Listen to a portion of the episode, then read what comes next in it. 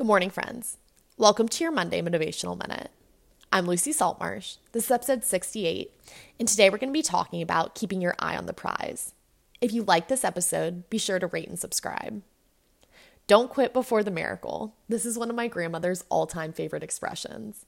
What she's really saying is to keep putting forth effort even when it feels hard, because a lot of times when we feel like we're being crushed, a big breakthrough is about to occur.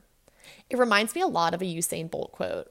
He said, "I trained four whole years to run nine seconds, and some people don't see results in two months and give up." Put this in perspective. The fastest man in the world trained for years to run for less than ten seconds.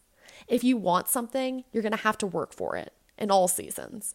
When you're motivated, when you're exhausted, when you want to quit, when you want to push, when you have an audience, and when you're by yourself. You must leave no doubt in your mind that you've done everything you possibly could in order to prepare. The results won't come overnight, and you don't want them to. Anything that's worth having takes time. To be the best of the best, the one percent, it comes from hours upon hours of effort, translated into years of experience. Incremental progress is how big plans become reality. If you're going to go after a goal and you feel like you're not making any progress, my challenge to you this week is to find a new way to measure. Have a fantastic week, and I'll see you again next Monday.